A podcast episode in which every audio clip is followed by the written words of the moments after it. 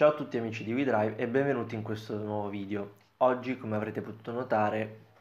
causa forza maggiore, siamo tutti un po' costretti in casa. Ne ho approfittato quindi per poter iniziare con voi ad analizzare ed avere un appuntamento costante nel trattare un argomento molto ricco di dettagli e informazioni. Qual è questo argomento? Il cambio automatico. Settimana scorsa Carlo aveva già con voi parlato dei pro e contro di avere una trasmissione automatica piuttosto che manuale. Oggi iniziamo a vedere le caratteristiche e tutte le informazioni che abbiamo a disposizione su ciò che è un cambio automatico e nei prossimi episodi andremo ad analizzare singolarmente ogni tipologia di trasmissione automatica. Prima di iniziare a fare ciò però vi chiedo di iscrivervi al nostro canale nel caso in cui voi non lo foste ancora, attivare la campanellina delle notifiche poiché vi comunicherà ogni nostra futura uscita e pubblicazione e soprattutto seguirci sui nostri canali social Facebook e Instagram e non per ultimo il nostro sito www.widrive.tv. Bene, Analizziamo ora alcune informazioni molto molto importanti e semplici. Il cambio automatico fa la sua prima apparizione, come vedete sono tante le informazioni, alcune di queste me le sono appuntate, nel 1931 abbiamo in quest'anno il primo brevetto di trasmissione automatica Ovviamente nel tempo la trasmissione automatica è stata quasi un controllo, un monopolio soprattutto del mercato americano che ne ha fatto larghissimo utilizzo in tantissimi suoi modelli. Nel tempo poi potremmo dire da un trentina, una trentina di anni a questa parte ha fatto il suo ingresso anche nel mercato europeo. Nel tempo ci si è accorti poi, ovviamente facendo preventivi, recandosi in concessionario, che quasi mai il cambio automatico era una caratteristica di un'auto di serie, ma al contrario appunto eravamo e siamo quasi sempre costretti, nel caso in cui noi lo volessimo, a doverlo ordinare come optional e di conseguenza abbiamo già qui una prima differenza rispetto al cambio manuale, che è appunto quella di doverlo richiedere ad un costo maggiore rispetto a quello che ha la trasmissione manuale. In più il cambio automatico rappresenta anche una sorta di passaggio di testimone circa la selezione della nostra marcia, ovvero non è più il conducente dell'auto a decidere qual è la marcia giusta da inserire, ma è grazie alla trasmissione automatica e negli ultimi anni buona parte di elettronica dell'auto a scegliere quale sia il rapporto di marcia giusta da dover utilizzare in una determinata situazione. Questo sia in base al nostro stile di guida, sia alla pressione che eserciteremo dal, sul, dal nostro piede sul pedale, sia soprattutto, questo ormai sempre più diffuso nelle ultime auto, alla tipologia di ehm, selettore presente che ci permette di impostare dei tempi di cambiata, una reazione di cambio, volante, trasmissione, risposta del motore più o meno reattiva in base a ciò che noi gli richiediamo, quindi un comportamento in modalità personalizzato, quindi cucendocelo addosso, piuttosto che magari in una selezione eco, sport o addirittura mh, mm, pista o gara. Ora, io qui ho appuntato alcune delle tantissime tipologie di cambio automatici che il mercato, io parlo principalmente di quello europeo, ha avuto la possibilità di poter conoscere nel tempo. Primo tra tutti tiro un sospiro di sollievo perché è quello che più ho conosciuto nel tempo e soprattutto è quello che ho la possibilità di poter provare quotidianamente poiché mio padre possiede un'auto di questo gruppo e il cambio DSG, quindi il cambio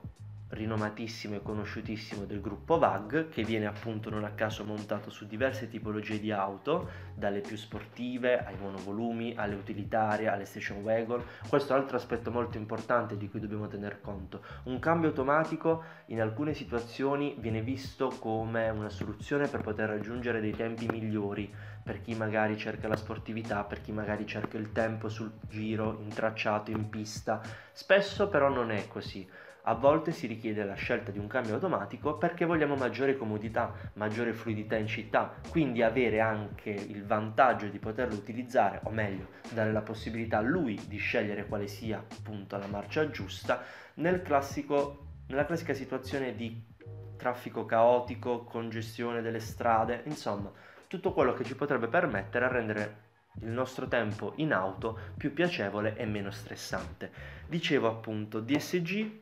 è il cambio più rinomato del gruppo VAG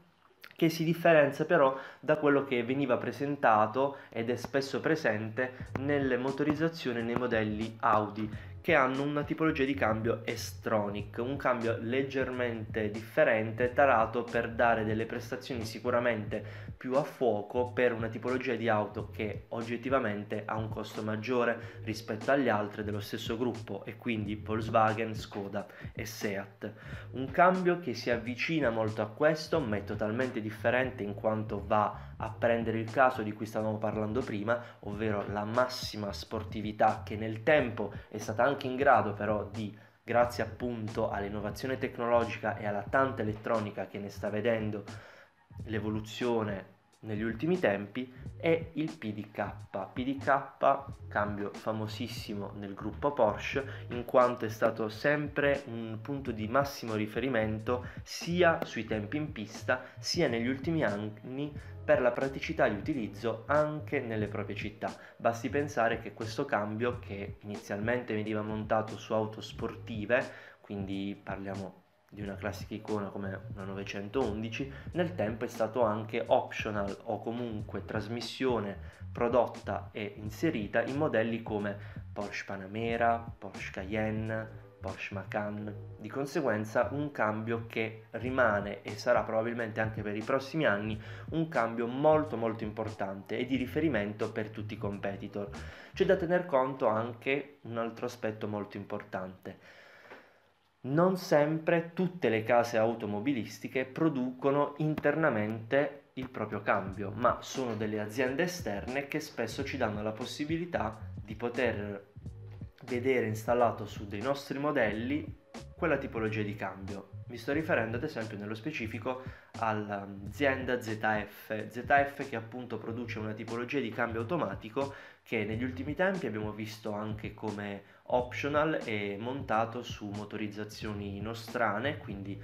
del gruppo FCA, Alfa Romeo Giulia, Alfa Romeo Stelvio, ma essere anche un cambio molto rinomato e conosciuto anche per i possessori di BMW. Stiamo parlando di una trasmissione a 8 rapporti molto veloce, molto fluida, che è stata sempre finalizzata a dare massima sportività e piacere di guida a chi la utilizzasse. Ora, un altro cambio molto particolare, che è anche un cambio da, potremmo dire, essere capito, è un cambio a variazione continua. Un cambio a variazione continua è un cambio totalmente differente da quelli di cui abbiamo parlato fino a poco fa, quindi PDK, Tiptronic, S-Tronic, DSG, in quanto è un cambio che potremmo dire non ha marce, o meglio, è un cambio con una taratura sportiva e una variazione continua è quella che spesso viene paragonato come effetto scooter, ovvero noi inseriamo la marcia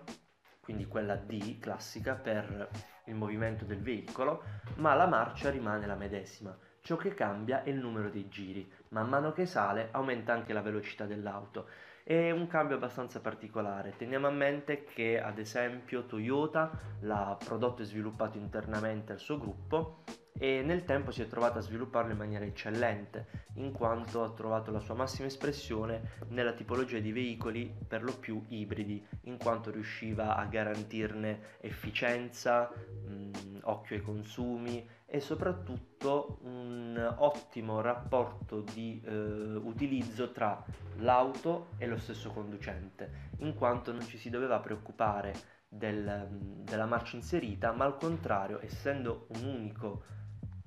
un'unica marcia, la variazione era solo quella data appunto dal numero dei giri. Altri cambi che ho voluto appuntare in questo elenco sono cambi a convertitori di coppia. Questi li possiamo trovare nel gruppo eh, BMW e Mini. Mm, sono dei cambi eh, che principalmente puntano molto sulla sportività, le massime prestazioni e di conseguenza ehm, avere il, massimo risultato, quindi un cambio che va un attimo ad avvicinarsi alle prestazioni che ha il PDK, al, piuttosto che ehm, agevolare o dar più spazio ad altre caratteristiche come potrebbero essere magari la gestione della marcia dal punto di vista del conducente. Un altro cambio che ho voluto inserire in questo elenco è il DCT del gruppo Hyundai Kia, quest'altro è un altro cambio che viene prodotto internamente dal gruppo ed è un cambio molto importante in quanto negli ultimi anni se ne è apprezzato tantissimo la sua intelligenza e soprattutto ha un'ottima efficienza, come appunto mi sono appuntato, e ehm, predilige questo cambio i bassi consumi, di conseguenza un'impostazione un po' più docile del veicolo finalizzata a passare in rapida successione alla marcia più alta in maniera tale da tenere il numero di giri del motore sempre basso e garantirne quindi un consumo di carburante molto inferiore rispetto ad altri comportamenti. Infine mi va di eh, inserire in questo elenco anche il cambio EDC del gruppo Renault Nissan in quanto è un cambio che nel tempo si è evoluto tanto e migliorato molto in quanto ricordo di aver provato parecchi anni fa un modello di Renault Modus o era una Gran Modus con cambio EDC e vi posso assicurare che l'effetto non fu molto piacevole. Al contrario Recentemente ho avuto invece la possibilità di poterlo provare a bordo di una Renault Clio e una Renault Capture e nel tempo è migliorato tantissimo. Questo è un cambio che ha una buona velocità di risposta a controllo del veicolo, ma allo stesso tempo non ha un costo molto alto. Di conseguenza valutiamo questo aspetto di cui vi avevo già anticipato prima, ovvero il, l'acquisto proprio insieme alla vettura di un accessorio tanto importante quanto quello appunto della trasmissione. In questo caso il costo rispetto ai competitor è leggermente inferiore, ma abbiamo allo stesso tempo un ottimo, um, un'ottima intelligenza, dei consumi molto bassi dati appunto anche in questo caso dalla ricerca della marcia più alta in maniera molto fluida e di conseguenza una omogeneità nell'utilizzo completo e totale della trasmissione. Quindi arrivando alle conclusioni sappiamo e possiamo valutare che un cambio automatico ha sicuramente tanti aspetti positivi uno degli aspetti sicuramente è quello di delegare la responsabilità della scelta della marcia giusta a un'intelligenza che è appunto quella meccanica ed elettronica che non è più a discrezione del conducente del veicolo. D'altro canto l'aspetto negativo rimane oggettivamente quello del costo, in quanto poiché per ricevere tutti questi vantaggi, consumi più bassi, maggior piacere di guida, meno stress in situazioni caotiche di traffico intenso, siamo costretti a dover sborsare un importo maggiore rispetto a quello che di serie avrebbe avuto il nostro veicolo senza appunto l'optional di questa tipologia di cambio. Detto ciò, io adesso vi invito qui a commentare insieme a me quali sono secondo voi gli aspetti positivi e negativi di una trasmissione automatica, quali sono i cambi automatici che non ho menzionato in questo elenco, in quanto appunto l'intento è quello di portare nei prossimi episodi un video per ogni tipologia di cambio? E soprattutto dirmi se voi avete avuto esperienze con auto a trasmissione automatica, quali auto queste erano, che tipo di trasmissione automatica montavano, se l'avete preferita piuttosto che non e soprattutto in generale ragazzi vi saluto, vi ricordo di iscrivervi al canale, attivare la campanellina e seguirci sempre sui nostri account social Facebook, Instagram, ma soprattutto sul nostro nuovo sito www.widrive.tv. Al prossimo episodio, ciao!